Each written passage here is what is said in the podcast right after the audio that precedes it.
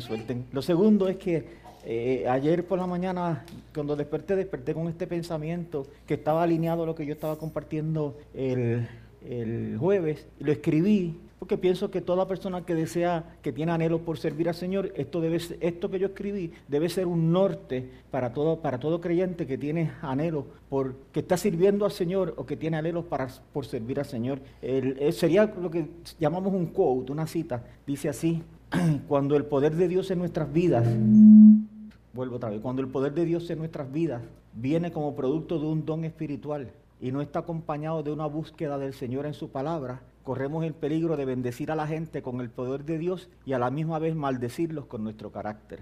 Amén. Así que, eh, nada, ah, de hecho, si usted lleva varios años en una comunidad de fe, probablemente usted haya experimentado que en algún momento dado un hermano lo bendijo a usted y un tiempo después, unas semanas, un mes después, le pasó el carro por encima.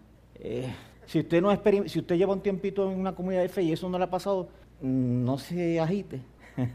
Cualquier día de esto en alguna curva, eso le va a pasar. Lo, extraño es que cuando hablamos de estos temas, normalmente casi todos los oyentes dicen, hay gente que necesita escuchar eso. Nosotros nunca pensamos que, tienen, que tengan en una medida que ver con nosotros. Y, cuando todo el mundo piense de esa manera, eso es bien complicado. Porque entonces todo el mundo es inocente y nadie es responsable. Así que Bien, yo en esta mañana yo quiero hablar acerca del propósito eterno de Dios con el sacrificio de Cristo y los resultados de su resurrección. Eh, para eso yo voy a tratar de montar el rompecabezas de las cosas que pasaron en, Cristo en tres días, en tres días y tres noches. Las cosas que se dijeron antes, las cosas que pasaron en tres días y tres noches y los resultados de su resurrección. De hecho, si yo fuera a ponerle un título a este mensaje, precisamente yo le llamaría Tres días y tres noches tres días y tres noches. Eh, habrá momentos en que tenemos que inferir, porque la Biblia, cuando estudiamos la Biblia sobre este tema, la Biblia a veces me, da, me dice A y me dice C, pero no me dice B. Y entonces tenemos que montarlo a la luz de, cosas eh, que dice la Biblia y lo que podemos eh, inferir. Eh, también es un poquito complicado porque no hay un capítulo de la Biblia completo que narre todo, sino que tenemos que ir a, a, los evangelios, a las cartas, Apocalipsis, al Antiguo Testamento para tratar de montar todo este rompecabezas, este paquetito. Y y poder compartirlo. Así que me voy a arrancar en un tema un poquito seco, pero yo espero al final amarrar todo y que nos y sacar un, extracto jugoso que nos bendiga a todos nosotros. La Biblia dice en el Evangelio de Lucas que Jesús fue llevado eh, al desierto, que iba, que iba lleno lleno es repleto, completo, iba lleno al desierto. Cuando salió del desierto, dice la escritura que Jesús vino en el poder del Espíritu Santo, en el dínamo, o sea, en la dinamita del Espíritu Santo. Jesús vino, como quien dice, fue lleno, pero ahora regresó con el poder del Espíritu Santo, ese poder explosivo del Espíritu Santo, que donde dice, ya yo estoy listo para lo que viene.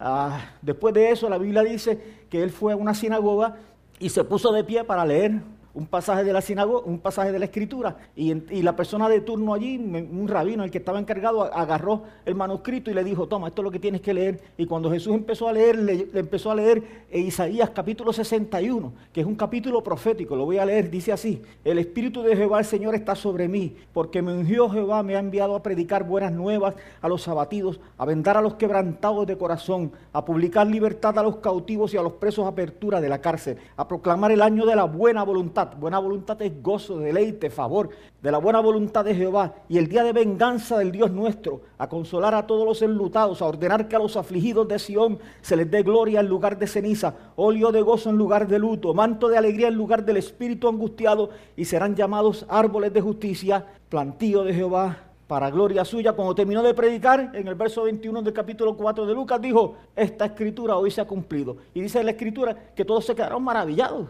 de la gracia que él tenía para hablar y del conocimiento. Estaban maravillados. A ratito Jesús dijo varias cosas más. Que dice, dijo, nadie profeta en su tierra, un día me van a decir, y dice la escritura que lo, agarraron y lo quisieron despeñar, pero que él pasó en medio de ellos y salió porque todavía no había llegado la hora. Sabemos que todo plan de Dios tiene un tiempo, no se debe olvidar, todo, todo plan de Dios tiene un tiempo. Ok, así que eh, muchas de las cosas que dice Isaías 61, nosotros vemos que se cumplieron en la vida de Jesús. Algunas de esas tenemos algunas dudas y, hay una que definitivamente nosotros no encontramos en la vida de Jesús. Encontramos que después ángeles lo hicieron. Por ejemplo, no encontramos en la vida de Jesús que Jesús sacara a alguien de la cárcel. No lo encontramos, ¿verdad que no? De hecho, Juan el Bautista esperaba que lo sacara de la cárcel. ¿Se acuerda que Juan estaba preso y Juan en un momento dado, después que, profetizó, este, y en, el, río cuando lo estaba bautizando, cuando, está en la cárcel, le dice a los discípulos, vayan y pregúntele a él, pregúntenle a aquel, si él es el que nosotros estamos esperando o tiene que llegar alguien más, porque yo estoy preso y aquí no, no pasa nada. Pregunta que le hicieron a Jesús, Jesús no la contestó, la contestó de otra manera. Bien, así que vamos a comenzar. Lo que yo he tratado de, hacer un orden, no necesariamente cronológico, yo sería muy eh, presuntuoso para decir que, tengo el orden cronológico de, cómo está aquí, sino lo que me parece a mí. ¿Está bien? Lo primero que, yo encuentro, el punto número uno que yo encuentro, es que Jesús mismo profetizó acerca de su, muerte y él dijo, porque como estuvo Jonás en, el vientre del pez tres días y tres noches, así es necesario, así estará el Hijo del Hombre en el corazón de la tierra tres días y tres noches. ¿Correcto? Eso está en, el Evangelio de Mateo capítulo 12, verso 40. De la misma forma que estuvo Jonás en un vientre tres días y tres noches. No estuvo paseando, estuvo en el mismo lugar. Tres días y tres noches, Jesús estará en un mismo lugar. ¿Y cuál es ese lugar? El corazón de la tierra. ¿Cuál es el corazón de la tierra? Ahorita lo vamos a, ver, ¿está bien? Lo segundo que nosotros podemos, podemos ubicar acerca de estos días es que Jesús en el momento antes de la muerte le dijo al ladrón, al ladrón que la gente llama bueno, pero era un ladrón, al ladrón le dijo, hoy tú estarás conmigo en el paraíso. ¿Cuándo? No mañana, hoy. ¿Está bien? Hoy estarás conmigo en el paraíso. Si fue viernes que murió, que no hay duda de que haya sido viernes que murió, eh, precisamente por, lo que yo menciono ahora mismo, porque él, él añade, normalmente se cree que son tres días, pero cuando él añade tres noches, tres noches nos complica porque eh, los estudiosos decían, pues fue viernes porque al otro día fue sábado y como el judío cuenta un día, un pedacito de un día se cuenta por un día, pues entonces eh, viernes era un día, sábado era otro día y domingo, pero había un problema. Porque domingo él resucitó de noche. Sabemos que resucitó de noche porque María, dice, dice la escritura eh, en Juan que María fue y era de noche cuando fue al sepulcro.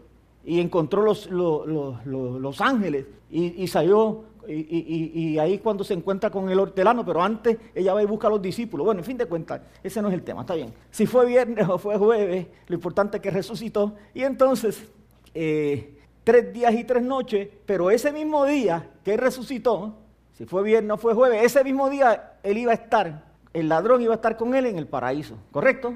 Bien, lo tercero que nosotros encontramos que la Biblia dice en 2 de Corintios capítulo 12, eh, dice, conozco un hombre en Cristo si en el cuerpo no lo sé, si fuera del cuerpo no lo sé, que fue arrebatado al tercer cielo. ¿Correcto?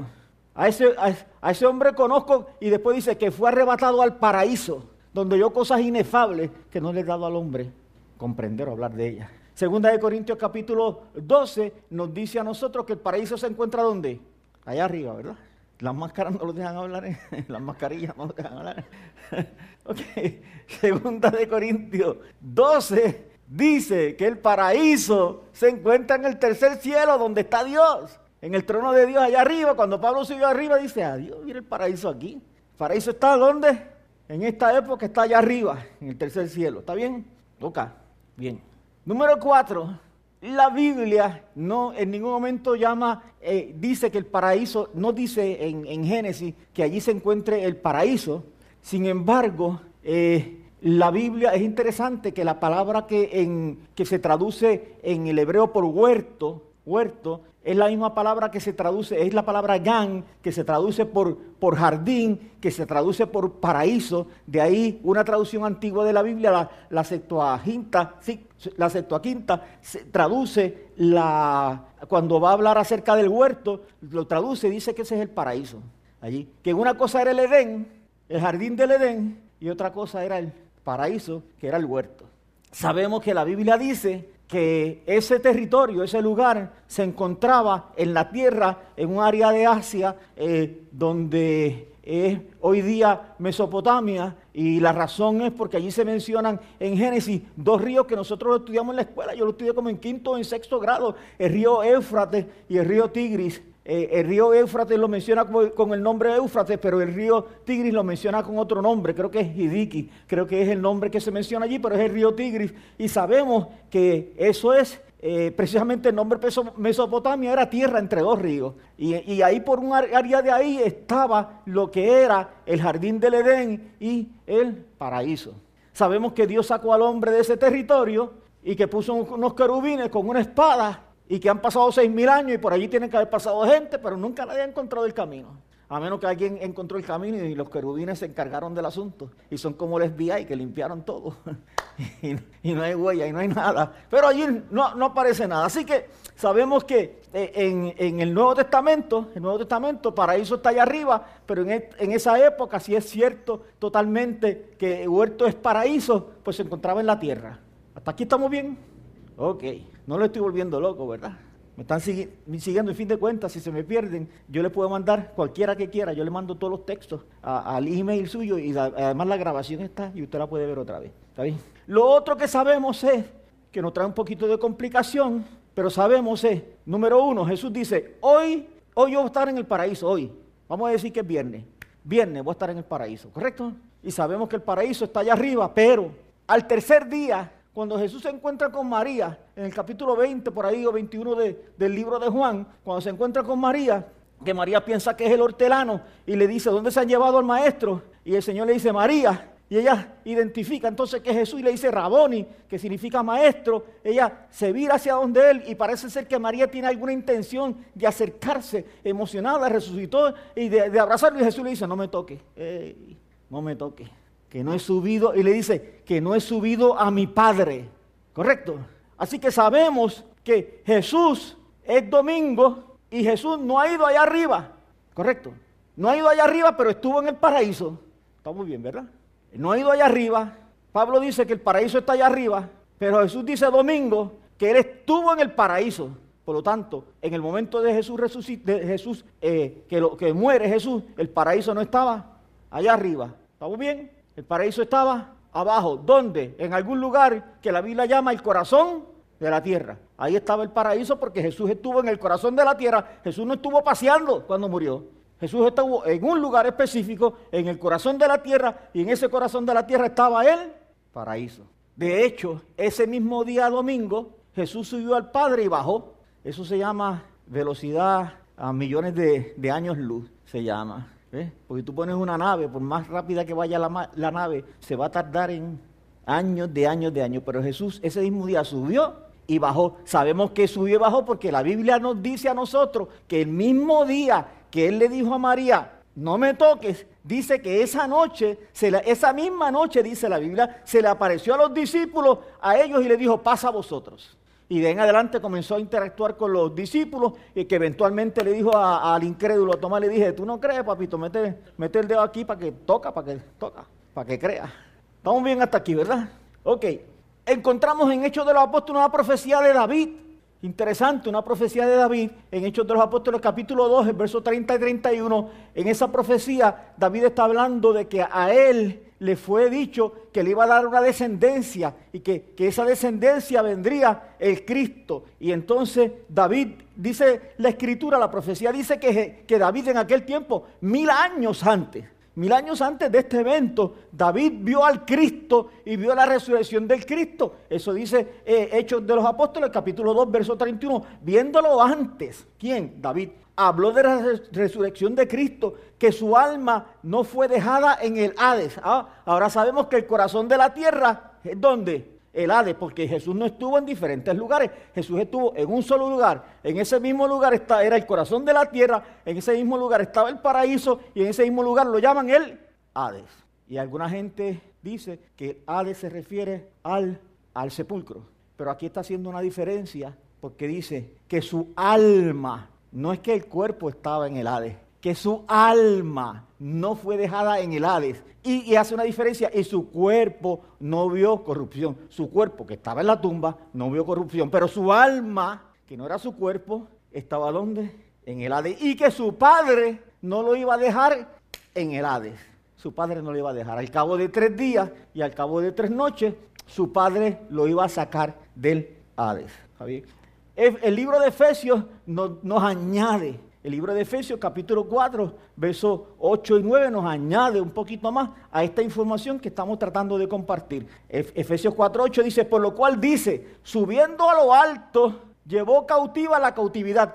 en el original dice, subiendo a lo alto, llevó cautivo a los cautivos. Eso es lo que dice el original. Y dio dones a los hombres, subiendo a lo alto. Pero dice, y eso de que subió, ¿qué es? Sino que también había descendido primero. O sea, él subió Efesios dice, él subió a lo alto, allá arriba, y había unos cautivos que él los llevó cautivos con él. Pero dice, pero antes, ah, pero antes, él bajó, ¿a dónde? A las profundidades de la tierra. Descendió primero a las partes más bajas de la tierra. Así que sabemos que el corazón, él estuvo en el corazón de la tierra. En ese corazón de la tierra estaba el paraíso. Ese lugar se llama el Hades. Y ahora Efesios está diciendo que eso estaba ¿dónde? En las profundidades de la tierra, en la parte más baja. La nueva traducción viviente del verso 8 dice, cuando ascendió a las alturas, se llevó a una multitud de cautivos. ¿Qué les parece? Se puso, se puso interesante el juego, ¿verdad? Cuando, cuando él se fue allá arriba, se llevó a una multitud de cautivos. Número, eh, número 8, primera de Pedro 3.18 nos, nos da un verso de esos complicaditos. Vamos a meterle mano a ese verso. Primera de Pedro 3.18 y 19 dice, porque también Cristo padeció una sola vez por los pecados, el justo por los injustos para llevarnos a Dios, siendo a la verdad muerto en la carne, pero vivificado en espíritu, en el cual también fue y predicó a los espíritus encarcelados, los que en otro tiempo desobedecieron cuando una vez esperaba la paciencia de Dios en los días de Noé. Ok, este es un versito complicado de eso, que hay varias interpretaciones. Algunas personas interpretan que Jesús fue y había unos desobedientes allá abajo. ¿Dónde? En el Hades. ¿Dónde? En el corazón de la tierra. ¿Dónde? Donde estaba el paraíso. En las profundidades de la tierra. Que había unos espíritus desobedientes. Había unos desobedientes aquí que Cristo le predicó. Hay alguna gente que piensa que Cristo fue y le predicó y que ellos creyeron en Cristo y que Él los salvó. Eh, el que quiera creer eso lo puede creer. Yo no creo eso. Yo pienso que estos eran exactamente desobedientes. Que Jesús se presentó y le dijo, brutos, no creyeron en mí. Yo soy la promesa que ustedes rechazaron. y por haberla rechazado se echaron, ahí se quedaron. ¿Eh? Eso es. Entonces, de hecho, había los dos ladrones. Había dos ladrones. Uno se fue con Jesús al paraíso, ¿correcto? Y el otro.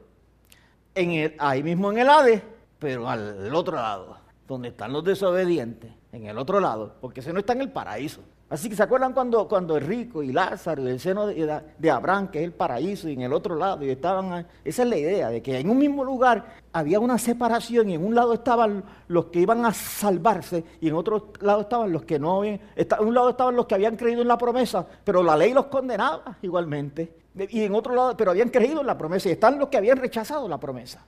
Ok, lo otro que me dice, eh, eh, primera de Pedro 3.18, me dice que había una cárcel. Porque dice que estaban encarcelados, ¿correcto? Había una cárcel, si una cárcel, y había una puerta, y esa cárcel debería tener una llave. Entonces, ahí estaban encerrados esa gente, y no salían de ahí. Así que, resumiendo, ¿dónde estuvo Jesús? Abajo de la tierra, abajo de la tierra. ¿Cómo se llama ese lugar? Hades. ¿Qué había en ese lugar? El paraíso. Y parece ser que había otro lugarcito para la gente que no se portaba tan bien, donde había desobediente, donde tuvo que ir el ladrón que no se arrepintió, el que no creyó, el que creyó estaba con Jesús en ese lugar, en el paraíso. Y el paraíso estaba allá abajo. ¿Y Satanás dónde estaba? ¿Qué papel juega Satanás en todo esto? Bueno, Isaías 14 nos da un poquito de luz con respecto a dónde estaba Satanás. Vamos a leer Isaías 14, 13. ¿Está bien? Isaías 14, 13 dice, esto se parece a Ezequiel, la profecía de Satanás en Ezequiel cuando dice Ciro y, está hablando del rey Ciro y de momento cambia a Satanás. Pero no vamos a ir allá para no perder mucho tiempo. Isaías 14, 13 porque esto está demasiado claro. dice así, dice así, tú que decías en tu corazón subiré al cielo, en lo alto, junto a las estrellas de Dios. Levantaré mi trono y en el monte del testimonio me sentaré a los lados del norte. Sobre las alturas de las nubes subiré y seré semejante al Altísimo. ¿De quién está hablando? Del diablito, ¿verdad que sí? Seré semejante al Altísimo. Parece ser que el trono de Dios está en el norte y, en el, y, Satanás y quería colocar su trono cerca, al lado del norte. Quería colocar su trono y entonces, y ser semejante. Satanás nunca dijo voy a desplazar a Dios. Yo lo que quiero es ser semejante a Dios. Quiero poner un trono bien alto, bien alto, al lado del norte, al lado del trono de Él, para que allá me adoren a mí. Imagínate que esto era tan importante que Satanás fue donde Jesús y le dice, le dice, hizo así y le dijo, te estoy mostrando todos los reinos del mundo. Son míos. Jesús no le dijo, diablo mentiroso, un bustero. ¿Te crees que yo me voy a creer esa guasa de que los reinos son tuyos? No, no. Jesús no le dijo eso. ¿Sabe por qué? Porque los reinos eran de él. Porque los reinos Dios se los había dado al hombre. ¿Se acuerdan? Él dijo, enseñoreate, todo esto es tuyo, es lo que te dé la gana. Pero el hombre fue vencido por Satanás. Y lo mencionamos el jueves cuando la Biblia dice que cuando alguien te vence, tú eres esclavo del que te venció. Y todas tus posesiones vienen a ser de quién? De aquel que te venció. Entonces Satanás venció al hombre y todo lo que el hombre tenía vino a, a ser posesión de Satanás. Y Satanás le dice a Cristo, te lo doy todo. Adórame un poquito. Todo lo que Satanás quiere es ser adorado. Eso es todo, ser adorado. Ser, porque si Él es adorado, Él se siente que Él es semejante a Dios. Así que Isaías 14 nos está diciendo eso. Y mira lo que dice el verso 15. Mas tú derribado eres hasta el Seol, a los lados del abismo. Seol, palabra en hebreo, que es la misma palabra en griego que se traduce por Hades. ¿Dónde fue derribado Satanás? A la Hades. La parte B del verso 16 dice, es este aquel varón que hacía temblar la tierra, que trastornaba los reinos, que puso el mundo como un desierto, que asoló sus ciudades, que a sus presos nunca abrió la cárcel. Otra vez la cárcel. Satanás está en el Hades, en el Seol, y allí hay una gente que, allí hay unos que están, espíritu o alma, como los quiera llamar, que están prisioneros, prisioneros. Él fue derribado al Seol, allí había una cárcel, debería sacarte tener unas puertas y debería tener una llave.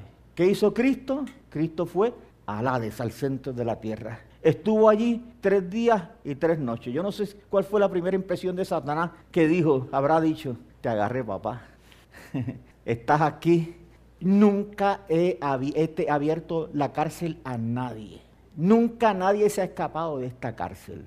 Te agarré. Y Jesús, me imagino que, no sé si el diablo entendió que Jesús le habló a unos desobedientes y habrá dicho el diablo, se está loco porque se pone a hablarle a esos desobedientes. El tipo está preso aquí. Pero cuando se cumplieron tres días y tres noches, algo extraordinario ocurrió, ¿cierto? ¿Qué pasó? ¿Se acuerdan de la profecía de, de David?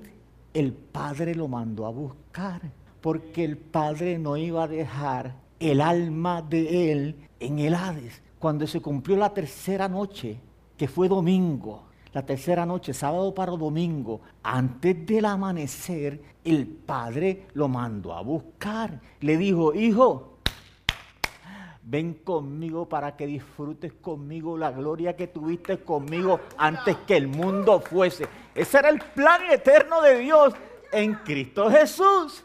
Yo no sé si Dios cuando lo mandó a buscar, lo mandó a buscar con Miguelito y un millón de ángeles más. Porque se acuerdan que cuando se formó este revolú allá arriba que Satanás quiso, Dios no se ensució las manos, el Espíritu Santo tampoco, Jesús tampoco, y mandaron a Miguelito que le dio una buena patada con unos cuantos millones de ángeles a Satanás y de allá lo mandaron al Seol. Yo no sé si Dios mandó a Miguelito a buscar al hijo. Yo no sé si no era necesario. En fin de cuentas, yo sé lo que ocurrió allí. Lo que ocurrió allí fue que Jesús, cuando llegó la tercera noche, dice, dijo, Satanás, me voy.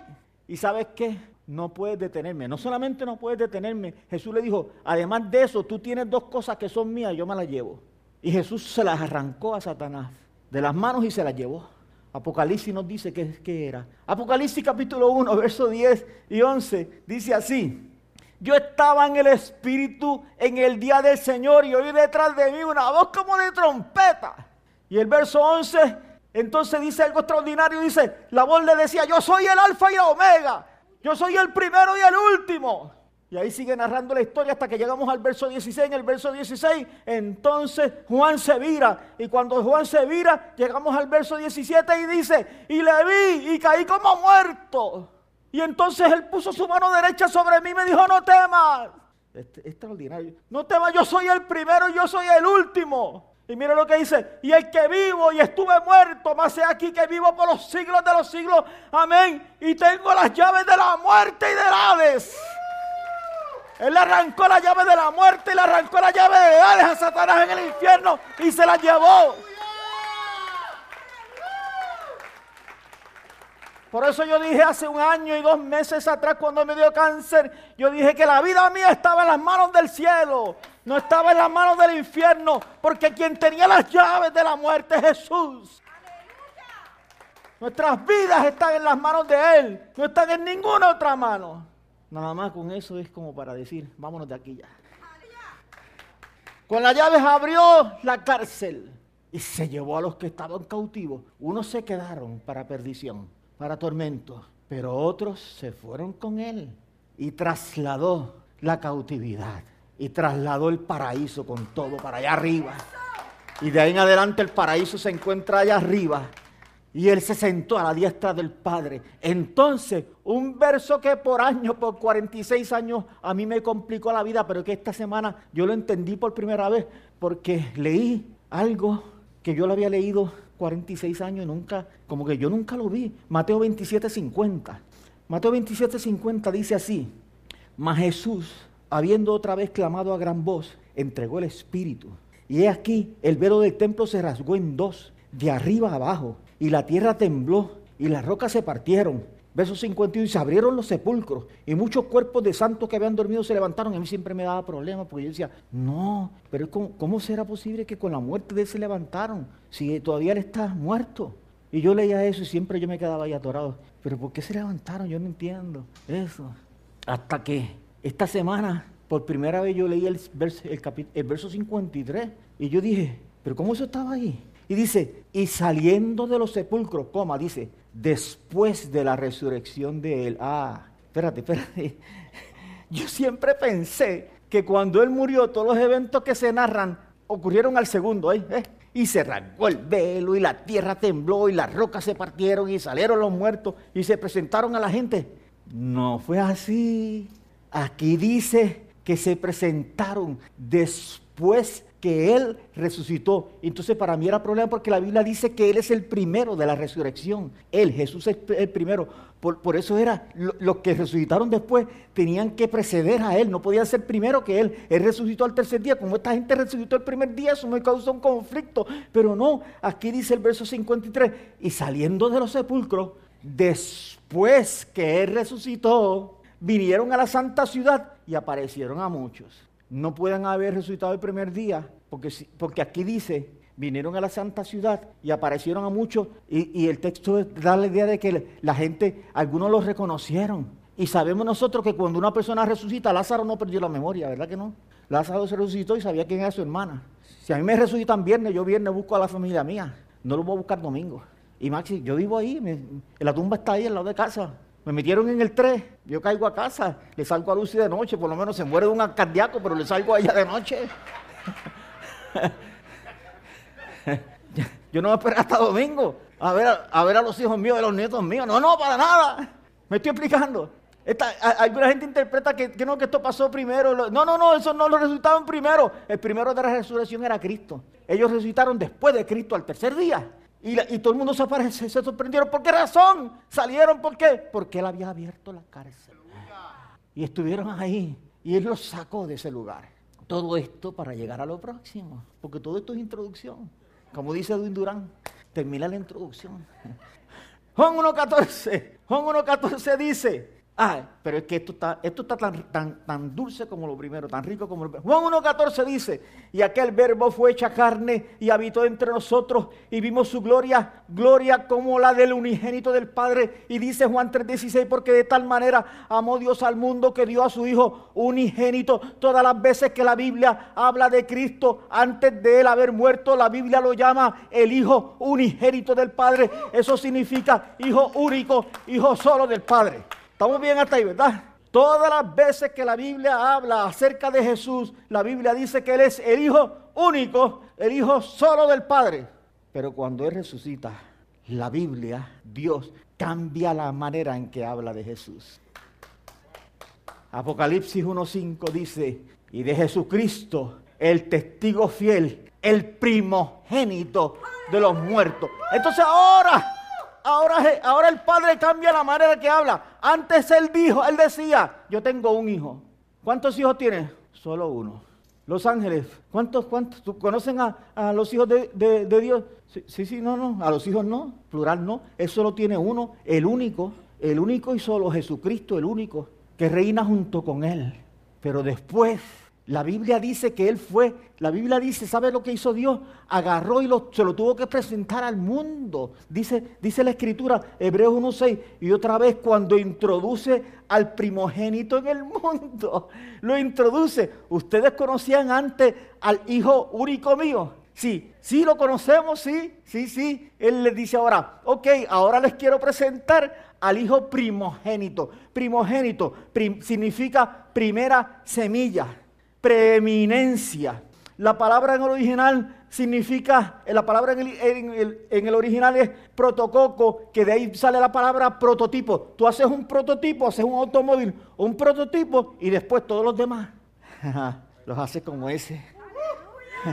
Tú haces un prototipo y todos los demás van a ser iguales a ese. Entonces Dios hizo yo tengo el protococo mío, antes era el unigénito, ahora es mi primogénito. Es este, se lo voy a presentar. Pero todos los que creen en Él, todos aquellos que creen en Él van a ser como Él.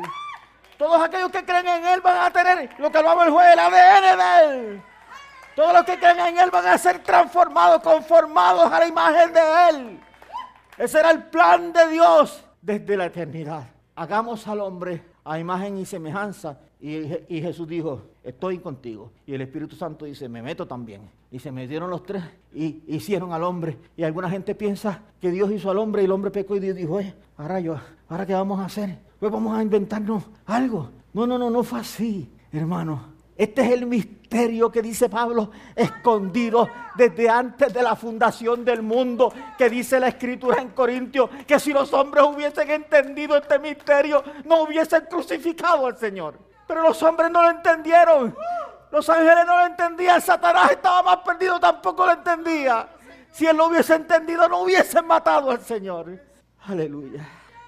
Y Romanos 8:29, estoy terminando, Romanos 8:29 dice, porque a los que antes conoció, también los predestinó para que fuesen hechos conforme a la imagen de su Hijo, para que Él sea el primogénito entre muchos hermanos el protococo. El primero era Él de muchos. Todos aquellos que iban a creer iban a ser transformados, conformados a la imagen y semejanza. Así que hagamos al hombre a nuestra imagen y semejanza. Fue consumado mediante la cruz del Calvario en el proceso de la resurrección, de la resurrección, donde Dios estaba en Cristo cumpliendo el sueño de él desde la eternidad. Voy a formar una familia. Dios tenía un hijo y lo sembró. Sembró ese hijo en la tierra para que ese hijo le produjera muchos hijos más. Tú y yo conformados a la imagen cuando el rey Moab le pidió a Balaam y le dijo, maldíceme a Israel.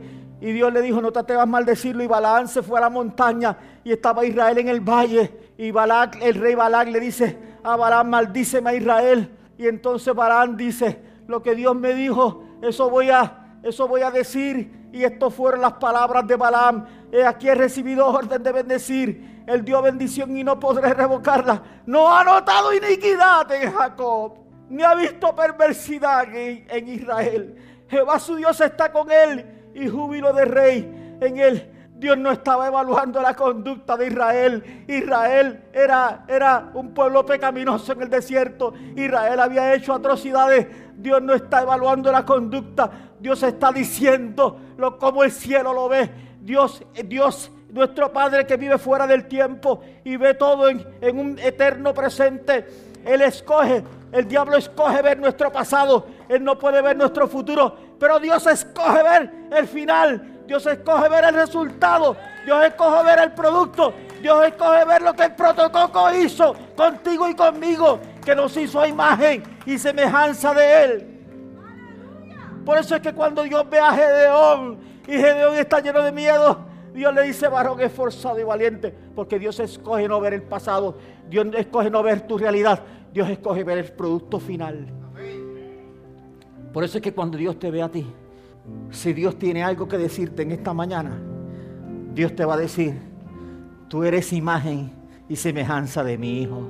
Cuando yo te veo a ti, yo lo que veo es la imagen y semejanza de mi hijo. Y eso fue lo que ocurrió en tres días y tres noches, escondidos ahí en la escritura pero para beneficio de todos nosotros te puedes poner sobre tus pies. Bendito el nombre de Jesús. Yo espero que esta palabra te haya servido. Amén. Cualquiera que quiera las notas, me manda un texto y yo se las envío. El bosquejito que tengo ahí. Padre, en el nombre de Jesús, gracias. Gracias, gracias. Yo te alabo y te bendigo. Gracias porque me permites hablar de tu palabra a mis hermanos y yo oro para que esta palabra los bendiga. A ellos que están aquí, a los que están, Señor, a través de las redes sociales viéndonos, Señor, y a los que vienen próximamente, Señor, y igualmente los que se van a conectar, que haya gracia tuya, Señor. Gracias por el sacrificio de Cristo. Gracias por lo que ocurrió en tres días y tres noches que cambió nuestras vidas. En el nombre de Jesús y cambió la eternidad. Gracias, Señor. Amén. Amén. Dios me lo bendiga mucho. Los dejo con Edwin. ahí.